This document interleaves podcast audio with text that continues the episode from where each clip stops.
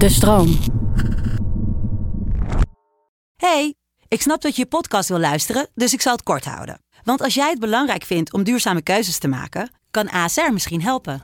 Nou hoor ik je denken, hoe dan? Nou, bijvoorbeeld bij het duurzaam herstellen van schade. Of de premies die we beleggen volgens ons duurzaam beleggingsbeleid. Dat bepaalt waar we wel en juist niet in investeren. Wil je meer weten over welke duurzame keuzes ASR maakt? Ga dan naar asr.nl slash duurzame keuzes. ASR doet het. Zo, dan kan je nu lekker naar je podcast luisteren. Hey, ik snap dat je je podcast wil luisteren, dus ik zal het kort houden. Want als jij het belangrijk vindt om duurzame keuzes te maken, kan ASR misschien helpen. Nou hoor ik je denken, hoe dan? Nou, bijvoorbeeld bij het duurzaam herstellen van schade. Of de premies die we beleggen volgens ons duurzaam beleggingsbeleid. Dat bepaalt waar we wel en juist niet in investeren. Wil je meer weten over welke duurzame keuzes ASR maakt? Ga dan naar asr.nl slash duurzame keuzes. ASR doet het. Zo, dan kan je nu lekker naar je podcast luisteren. Ik ga toch zeker voor de metalen sauna. Want dan kan je op je voeten blijven staan. Dan heb je alleen daar blaren. Terwijl een onderwatersauna ga je gewoon dood, vriend. Je bent zo'n praktische geest, Tim.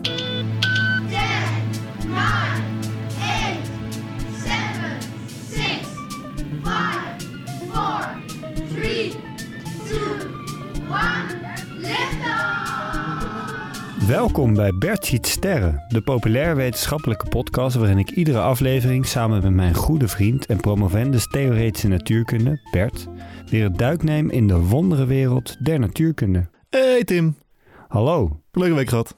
ik heb een eh, hele leuke week gehad. Ik ben naar de sauna geweest. Kijk, nou dat is echt genieten, vind ik tenminste. Ik hou er ook wel van. Een beetje zitten en zweten en Tot rust komen. Nou, meestal kom ik daar wel tot rust, maar eh, mede dankzij jou zie ik nu overal natuurkunde. Ah, oké. Dus ik heb, eh, ik heb eigenlijk je, je, je zen-toestand eh voorgoed vergald. Nou, het saunabezoek was al een stuk meer nadenken dan ik normaal deed. nou, misschien ook wel eens goed voor je, Tim. Eh, nadenken. Ja. Nou, daar ben jij toch voor? Ik stel gewoon vragen en dan doe jij het denkwerk. nou ja, ik, ik zou zeggen nadenken is voor iedereen goed, Tim. Ook af en toe voor jou. Nou, ik zat dus, ik zat dus na te denken over eh, het feit dat ik eh, op een handdoekje weliswaar, maar op een houten bank zat. Ja? En, en dat ik op de temperatuurmeter keek. Ja. En, en dat daar eh, de temperatuur in de sauna was 90 graden. Dat is wel lekker opgestookt. Ja, en toen dacht ik, hoe kan dat eh, zo zijn dat ik daar... Ik heb het wel warm, ik zat lekker te zweten. Daarom ook het handdoekje, want ik ben een hele nette jongen. Ja, zo mag ik het horen, Tim. Eh, maar de vraag dus, als ik dat bijvoorbeeld in water zou doen...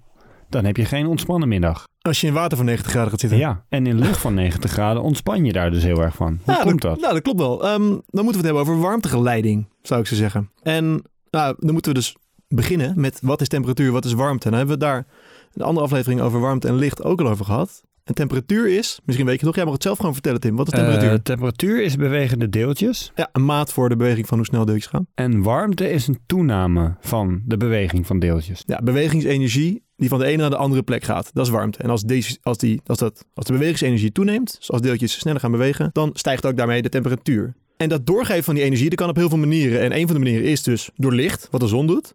Maar in een sauna gebeurt dat eigenlijk veel meer door, nou ja, wat je kan zeggen, direct contact. Hoe dat precies op microscopisch niveau werkt, doet er eigenlijk niet toe. Je kan het je gewoon voorstellen als deeltjes die tegen andere deeltjes aanknallen en ze daarmee in beweging brengen. En op die manier breng je energie over en dus ook warmte.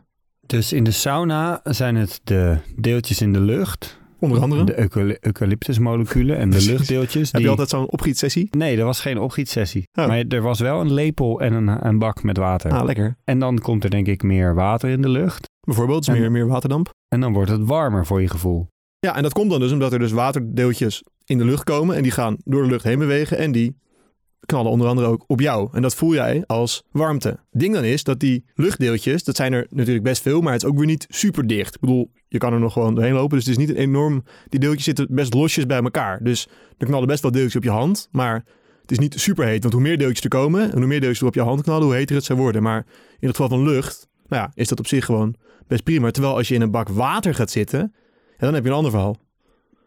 Want dan ben je omgeven door waterdeeltjes die ook nog eens dichter op elkaar zitten. Want die zitten in een vloeibare toestand. Dus die zitten, zijn er meer op elkaar. En ze zijn overal om je heen. En ze zijn heet, dus ze bewegen heel snel. En op elk punt van je lichaam knallen ze op, op jou. Maar de, als ik ga liggen op de bank, dat doe ik ook wel eens in de sauna. Ja? Ga ik gewoon op die bank liggen. En Dan, eh, andere mensen hebben gewoon eh, geen, eh, geen ruimte voor jou. Nou, ik ga altijd op rustige momenten. Ah, oké. Maar dan heb ik dus contact met een bank, wat ook veel deeltjes zijn van hout. Maar daar verbrand ik niet van. Ja, en dat komt omdat die deeltjes in een vaste stof, dus we hebben net gassen, nou niet zo heel, niet heel veel deeltjes die lekker los kunnen bewegen. Vloeistoffen zitten wat dichter bij elkaar. Ja, en in een vaste stof zitten ze helemaal in een rooster vast. Dus dan kunnen ze eigenlijk alleen maar trillen en kunnen ze niet zomaar vrij alle kanten op bewegen. Dus de enige deeltjes die daadwerkelijk van, dat, van die houten bank jou warmte kunnen geven, zijn de deeltjes aan de rand van die houten bank. Dus dat, dat scheelt al. Die kunnen niet overal tegen je aandoen, maar alleen op de plek waar je tegen dat hout aan leunt. Eh, dan wil ik even een klein eh gedachte-experiment met je doen. Ik ben dol op gedachte-experimenten, Tim. Eh, je mag niet denken aan een oven. Oké, dat. Oké, Niet denken aan een oven. oké. Is, dit het- is dit het experiment? Nee, ik ga je een sauna omschrijven. Oké. Je komt binnen door een glazen deur. Ja. En voor de rest is alles van metaal. Auw. De vloer, de muren, de bankjes, de handdoek die ik heb meegenomen. Alles is van metaal. Dit lijkt me echt een van de slechtste ideeën ooit. Eh, dus ik ga daar liggen. En je moet niet denken aan een oven, hè? en ik verbrand me helemaal... Elk plekje waar ik aanraak, of ik nou ga zitten of staan, dat maakt niet uit. Ik verbrand gewoon gruwelijk. Ja, Terwijl je net zei, vaste stof, gedeeltelijk deeltjes, eh, de vaste deeltjes, eh, eh, beperkt contactmoment. Nou. Prima, lekker sauneren. hangt er dan wel meteen vanaf welke vaste stof we het hier over hebben. En ah. hout is nou bijvoorbeeld een vaste stof die warmte niet zo goed geleidt. Terwijl metalen in het algemeen heel goed zijn in warmte geleiden. Hoe komt dat dan, als ik je die vraag mag stellen? Nou, je kan zeggen dat metalen een, een hele nette kristalstructuur hebben. Waarin bovendien de elektronen, dus we hebben het er al eens over gehad. Atomen zijn altijd opgebouwd uit een atoomkern met daaromheen elektronen. En in metalen kunnen die elektronen vrijuit alle kanten op racen door het metaal heen. Een soort van mooie, goed gestructureerde racebanen. Waardoor ze die warmte, die bewegingsenergie, heel goed kunnen doorgeven. Eh, en uiteindelijk kunnen ze die ook aan de randen, die elektronen, heel goed op jou knallen. Waardoor ze die warmte ook heel goed aan jou kunnen doorgeven. Terwijl hout, aan de andere kant, dat is een veel onregelmatiger, warriger materiaal. Er zitten allemaal gaatjes in. Er zitten stukjes lucht tussendoor. En nou, dat, dat trilt allemaal een stuk minder lekker. Dan kan die warmte een stuk minder goed doorheen. Waardoor het ook minder goed die warmte aan jou doorgeeft. En daarom is een houten sauna een uitstekend plan. Maar een metalen sauna eh, echt een, eh, een dramatisch plan. En dat is dus ook waarom je met blote handen wel een croissantje uit de oven kan pakken en niet een ovenschaal. Precies. Nou, en overschaal misschien nog net. Het overrooster lijkt me helemaal verschrikkelijk. Ovenschaal, Ah. eh, Ja, mocht je luisteren en denken dat ga ik thuis proberen, zou ik niet doen. Nee, ik, eh, ik sluit me hier toch bij aan. Even terug naar de sauna. Hè? Ja. Je mag nu ook weer aan ovens denken. Ja. Gedachte-experiment is voorbij. We gaan nu weer naar de daadwerkelijke sauna-sessie die ik heb gehad. Ja. Eh, ik zat daar en ik heb je al verteld dat, dat, dat het 90 graden was in die sauna. Ja, Maar die, de schaal van de temperatuurmeter in de sauna die liep van 20 tot 120 graden. sauna van 120 graden lijkt me wel echt best intens. Ja, eh, en 20 graden kouder dan dat wordt het daar toch niet. Dus dat hoef je ook niet te kunnen weergeven. Maar toen vroeg ik me af, als je maar door blijft stoken, kan je een sauna oneindig eh, heet maken? Is er een soort maximum temperatuur? Los van dat het op een gegeven moment minder prettig wordt hoor. Ja, dat, dat, laatste sowieso. Een maximum temperatuur. Nou ja, theoretisch gezien in principe niet echt. Je kan natuurlijk altijd gewoon je best blijven doen om die snelheid van die deeltjes te laten doen toenemen. En daarmee dus ook de temperatuur te blijven verhogen. Er komt wel een punt dat onze natuurkundige kennis het laat afweten. Dus dat we niet meer goed kunnen. Dan wordt de energie zo hoog dat we daar geen goede natuurkunde meer voor hebben. Daarom stopt die schaal ook bij 120 graden. Nee, dat punt ligt wel een stuk hoger dan eh, 120 graden. Maar op een gegeven moment eh, wordt het een lastig verhaal. maar ja, ik bedoel, eh, als je kijkt naar eh, sterren of zo, daar is de temperatuur natuurlijk ook gigantisch hoog. Dus die snelheden die deeltjes kunnen aannemen, die, eh, nou, die kunnen lekker, eh, die, kunnen, die kunnen vrij hoog worden. Dus er is geen theoretisch maximum. Nou, in principe niet. Meer een, een soort van grens aan wat we, wat we nog kunnen beschrijven. Aan de andere kant is het wel zo dat er een theoretisch minimum is. Want nou, ja, je kan langzaam gaan bewegen, Tim. En dan kan je nog langzamer gaan bewegen. En dan ga je nog langzamer, maar op een gegeven moment sta je stil. En er is niet een soort van... Er is niks voorbij stilstand. Eh, nee, Dus dan heb je een temperatuur van nul. En daarom is het ook zo dat we dus een absolute minimumtemperatuur hebben. dan bewegen zeg maar atomen die altijd een beetje trillen helemaal niet Precies, meer. dan zijn ze gewoon helemaal stil, muurvast in, eh, in, hun, eh, in het gelid. En dan, dan heb je een temperatuur van 0 graden Kelvin, wat overeenkomt met iets meer dan min 273 graden Celsius. En dat is dan het absolute nulpunt. Dat is wel koud. Het is echt mega koud. Ehm, En wat dat betreft heb ik nieuws voor je. Physical fun fact! Je denkt misschien dat het hier op aarde koud is als het vriest. Maar de gemiddelde temperatuur in het universum is min 270,4 graden Celsius. Dat is maar 2,6 graden warmer dan het absolute nulpunt. En dan hebben we het hier op aarde toch, eh, toch vrij goed voor elkaar, moet ik zo zeggen. Het plaatst eh, ook het minder goede weer op aarde wel enigszins in Dat, perspectief. dat wou ik zeggen. Dan kan je altijd denken van nou, vergeleken met de rest van het universum is het, eh, is het goed toeven hier. Bestaat dat absolute nulpunt echt? Nou, net niet helemaal. Als in theoretisch gezien bestaat het zeker. Ik ben natuurlijk theoreticus, dus dat is voor mij genoeg.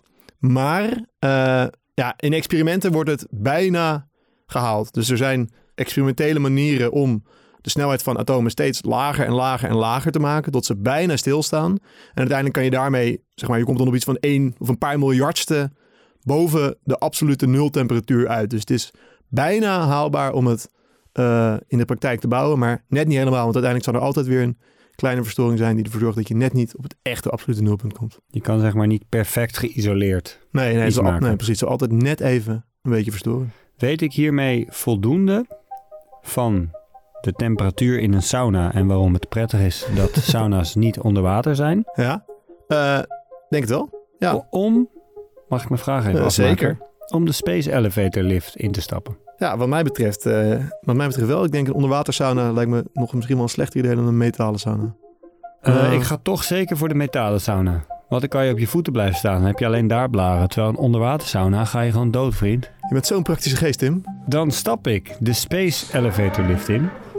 Ik start mijn supersonische sportswatch. En dan hebben we het over warmteoverdracht. Want dat is in feite wat er gebeurt in de sauna. Eh, en waarom het wel zweten is, maar niet verbranden in de sauna, dat komt vanwege de eh, manier waarop verschillende stoffen warmte overdragen. En lucht draagt eigenlijk niet zo goed warmte over, omdat er niet zo heel veel deeltjes in lucht zitten die dat kunnen. Lucht, daar zitten de deeltjes vrij los in verspreid. En eh, dat is dus lekker zweten en niet verbranden. Een houten saunabank, eh, daar verbrand je ook niet van, omdat warmte ook niet zo goed wordt doorgegeven door stoffen als hout, want die hebben een vrij rommelige structuur. Water doet dat bijvoorbeeld een stuk beter, omdat deeltjes daar vrij in kunnen bewegen en je dus allemaal eh, warmte over kunnen dragen.